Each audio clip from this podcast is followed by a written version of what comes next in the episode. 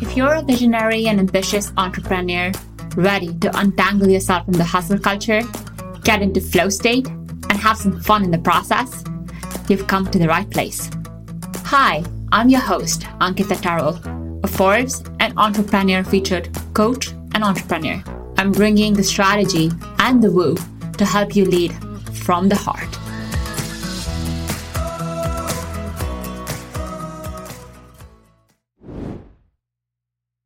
So I'm recording this on a Saturday, which is later than I usually do it, but I just wasn't feeling great yesterday. And I think that the beauty as entrepreneurs is we get to be so flexible with our schedule and so flexible with listening to what our body needs and not pushing ourselves when we're out of alignment. I was actually listening to a podcast today that had an Abraham Hicks quote in it that I want to share with you. The Abraham Hicks quote is hard work cannot make up for the lack of alignment. And I thought this, this was so profound because I know that a lot of times we get so focused in on working harder, forcing ourselves to do shit, making to do lists, pulling out all our notebooks and highlighters and different colored pens and whiteboards and post it notes and giant white stickies and whatever else you do. But it's sort of like you can't logic your way to happiness. And in the same way, you can't work harder, put in more hours for the lack of alignment. I've been thinking a lot about kind of where my business is heading in the last couple weeks. And, you know, part of the reason is, is, is at the time of this recording, I 28 weeks pregnant. So super exciting, expecting my first baby. And as I think about how my life is going to change, and it will, and I know that, I really crave more presence. I crave more presence for the things that I love to do. I crave more presence for spending time with my loved ones, for being there for my kids, for taking vacations, for doing things that I genuinely love while still being in service to the world. And this doesn't mean that I'm not willing to work hard. It just means that I want to set my business up in a way where everything I do comes from a space of inspiration and not obligation. That means that I want to create my business in a way that I turn down things that don't genuinely light me up. And what lights me up is different than what perhaps lights you up. And what lights me up today might be very different than what lights me up in a few months or in a couple of years. And I think that listening to my body, not shying away from doing things that feel hard. Of course, we have to do some things that don't feel fun and like you get to hold all of it. But but really like listening to myself on on how to allow myself to really thrive in in all facets of my life so that I I look back at this time both now and a few years from now is the best time. And and to do that consistently. And so a sidebar is that on one of the facebook groups i'm in which is meant for financial planners and investors because fun fact i started out my coaching career as a money coach which was really me combining all the things i'd previously done and helping educate people on their options before they're ready to hire a financial planner. I don't do that anymore but I do talk about it with some of the people I work with is just to how to think about paying yourself first, how to use a profit first model, how to use your re- uh, retirement accounts in a way that also benefits both you tax wise, but also you saving and thinking about the future. So, on one of these groups, someone posted saying that she's so sick of millennials telling her that they just want passive income. And that she asked what happened to good old fashioned working and getting paid for the hours that you work. And while that seems really fair to ask that question, it also sort of made me realize that a lot of times when people think about passive income, they think about never lifting a finger again. And this is such a personal decision on what works for you. But when I think of passive income with my clients, I'm thinking about them serving one to many people and not being as directly involved in the transformation that each person gets. And by the way, there's nothing wrong with this. As a coach, I love knowing my clients. I'm at that point right now in my business where I am really focused on working with a handful of people and providing really deep, deep transformative results for them and their business, for who they are, for where they're heading, and for who they're becoming, what their business is, how they flow, how they stay in alignment, how they bring themselves back, how they think about deeply transforming and serving the world. And some people that I work with are in a different phase of life where they've done that and they they enjoyed it. But right now, their phase of life is very much working on the back end of the business, but really impacting a lot of people all at once. So the way that they do it is, you know, by having a methodology that is so dialed in or having a structure that's so dialed in that if someone was self-led, they could log into the course or the worksheets or the platform or the app or whatever, however someone does it, and see the transformation for themselves because all they need to do is complete each step of the process. And by the way, I have bought plenty of things that are passive, including like I think one of the best ones I did was the Manifestation Babe program called Epically Aligned, which she does in the fall. And I really loved it. And I did it as a passive income stream, right? So I had involved after it was like the live one was over. And I still got the results because I followed through and I did every single day. Or it could be like a private podcast. A lot of coaches are doing that now. Or, you know, even a product business to me is pretty passive because you're working on the back end. You're not going selling door to door but you are setting up B2B partnerships to be able to scale. So I think that passive income has this like bad rap about like, oh, like I just sit on my couch or like make money in my sleep. And yes, you do technically make money in your sleep, but really like the back end of the week is a lot. Like you have to constantly build the no like, like and trust factor in order to have consistent inflow in your business. And a lot of times when we think about funnels, we're thinking about how are you bringing more people into your world? How are more people getting to know you, to like you, to appreciate what you have to offer? And that requires a lot of work because there are a few different ways of doing it, but you have to think about all the different ways. You have to constantly think about both building your own organic audience in whatever way that you build it whether it is by having social media by by having a newsletter that is like that goes viral having a you know like a podcast substack blog whatever. But you also can think about it as the times that you invest in paid advertising or the times that you leverage someone else's audience you're a guest speaker on other people's podcasts on other people's stages you use affiliates all of that so, all three ways of like building your own audience or collaborating with somebody else or even perhaps investing in paid paid marketing or all strategies that you can use to build the top of the audience. And something that I had spoken to one of my dear fr- friends, Steph Dietland, who I've had on this podcast before about one time was just this story about how you can sometimes really attract the the right people for your business or the right opportunity by simply being in alignment which again brings me back to what i said before about you cannot hustle your way into alignment. Like alignment really comes from the inside. And alignment to me is the foundational piece for how you can build a successful business for how you can attract more money, for how you can be and flow and have the right people coming to you. So, yes, we have to do all the things that I talked about for audience building, for really like becoming, like achieving mastery on your program. But without alignment, that doesn't mean anything. And he was, so just going back to what Saf was telling me, he was sharing a story about just being so detached and on vacation and then getting invited for a collaboration opportunity that got him the number of people he would have had to he would have wanted in a launch. Without him doing anything it was just purely like an invitation to be part of a collaboration. And by the way those waiting moments are really hard.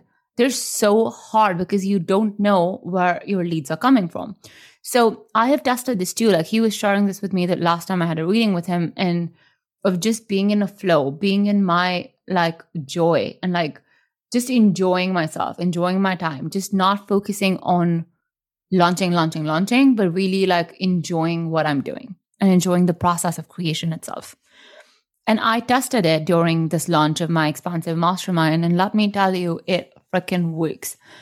Like, yes, I sent out a lot of personalized invites. I did a lot of other things.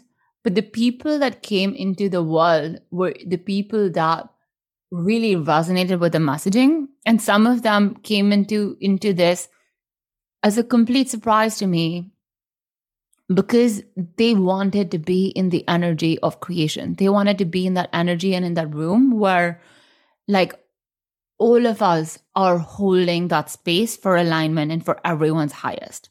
And yes, it is about the money, but also no, it's not because the money will come if you are in alignment. A lot of stuff that we talked about in our mastermind the first day was just how to expand what you can hold how to increase the limits that you've that you have energetically placed on yourself which are often referred to as the floor and ceiling in your business. So if you look at your last 12 months of your revenue statements you will see that you have a floor something happens and you make at least that amount of money. And a ceiling. A ceiling is your absolute upper limit beyond which you've never made the money so how do you increase your floor and your ceiling and the answer to this question is by making it safe to have the money, to hold the money. We also talked about how some people find it easy to make money, but very hard to keep money. And that means that the minute they make a lot of money, they end up having bills, they end up having expenses. Like out of the blue, something breaks, they need to buy a new computer, need to buy a new car, need to fix something, something happens in their house some unknown expense comes up and they end up spending all the money that they made. So they have a really hard time holding the money. This too happens because of what we energetically allow ourselves to keep. I'm currently reading this book called The Psychology of Money, and it is fascinating because as someone that studied behavioral economics, I that's what I studied in college. I wrote my thesis all around how people make decisions.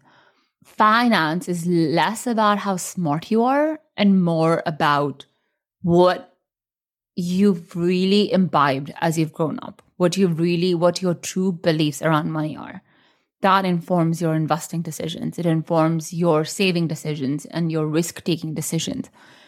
And like the book, the author was talking about how a lot of what happens with finances is pure luck. And yes, it is. And there's ways of you increasing your floor and ceiling and allowing safety in your body and in your world so that you can hold money. And one of the tips that I can give you on how to do that is by allowing every dollar you make to have a job. This goes back to when I was a financial coach. And what this really means is if you just have a bunch of money sitting in your bank account, you will end up spending it all. Or like you'll end up like giving yourself a draw or whatever, but you'll also end up paying more in taxes. You'll end up paying more in, but like if you have a job for every dollar you have in your account, or every dollar that's coming in, you know that that money has a role, that money has a purpose. You increase the capacity that it can come to you because it feels safe. You're like, oh, I don't know what to do with money. Like, no, it has a role. Some of it is for expenses, some of it is to pay yourself so that you can pay your bills, go on a trip, give back to charity. Some of it is for future use to put into an investment account, into a brokerage account, etc. So, energetically, there's a lot more to this, but even practically speaking, there are a few steps, like what I just said, that you can take to start increasing what is possible for you. So, I just want to share what's in alignment for me now, because I thought that would be a fun conversation to kind of bring it all together. What's in alignment for me right now is to work with a few handful, just a couple of very incredible one on one people.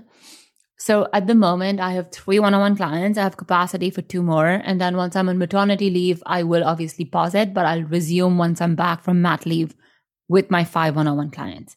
I'm running the container for Expansive, which I'm super excited about.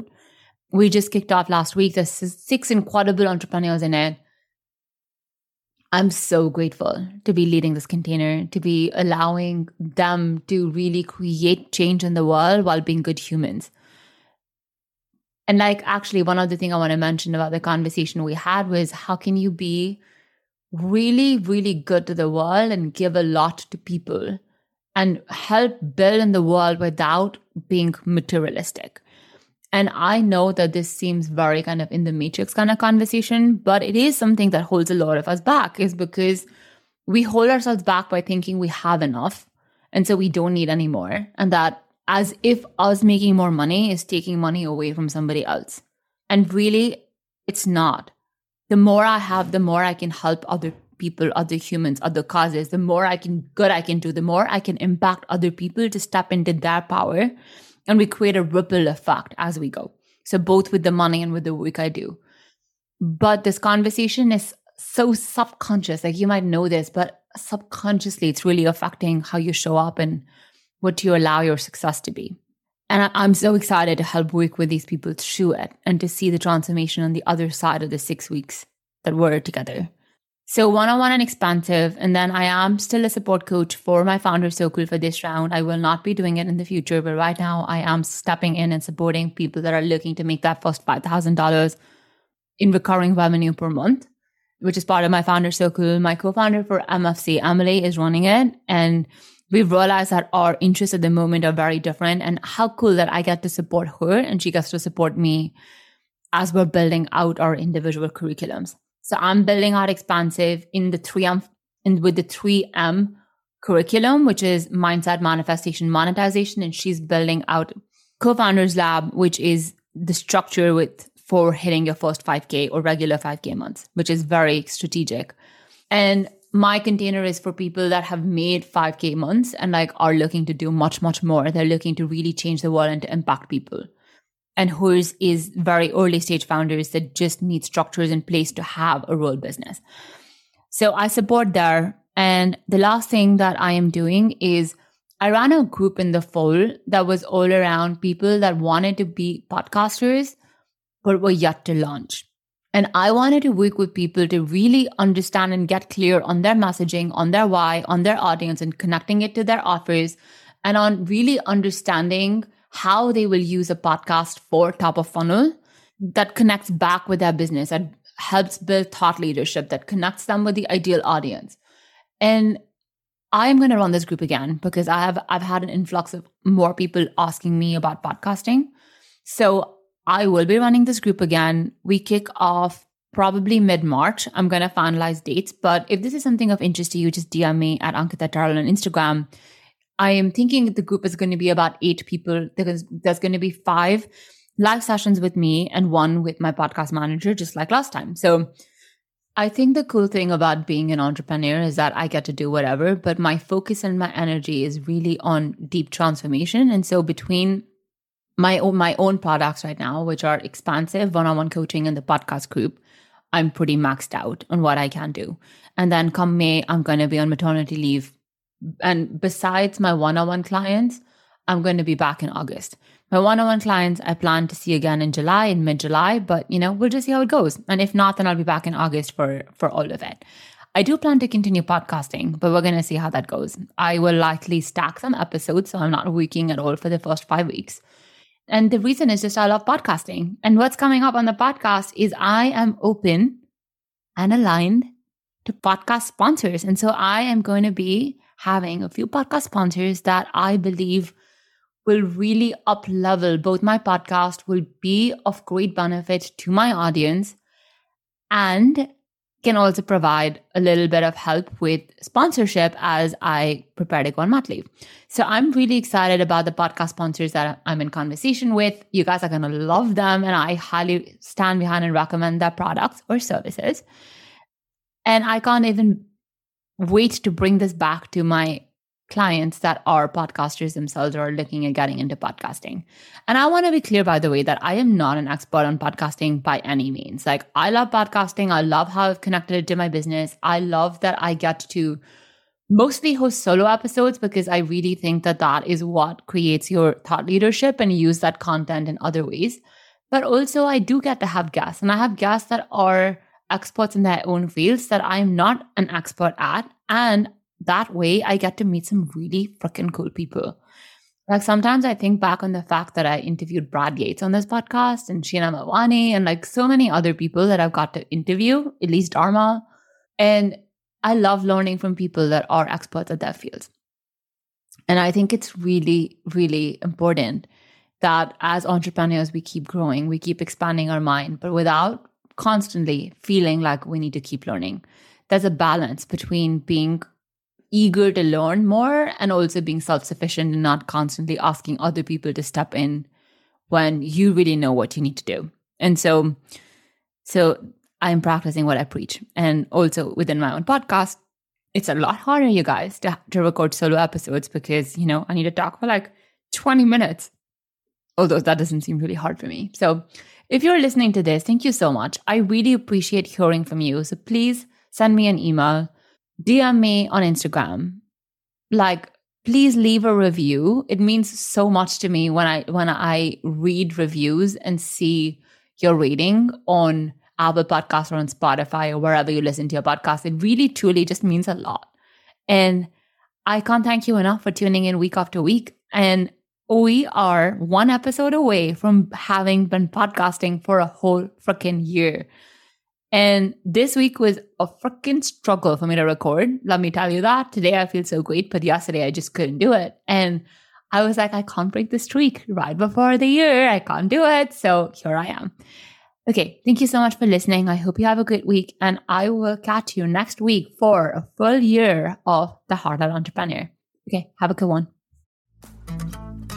Thank you so much for tuning in today. I hope you enjoyed this conversation as much as I did. Don't forget to rate, review, and subscribe wherever you listen to your podcast. And please share this episode with your friends. Until we meet again, dear entrepreneur, I hope you remember to lead from your heart.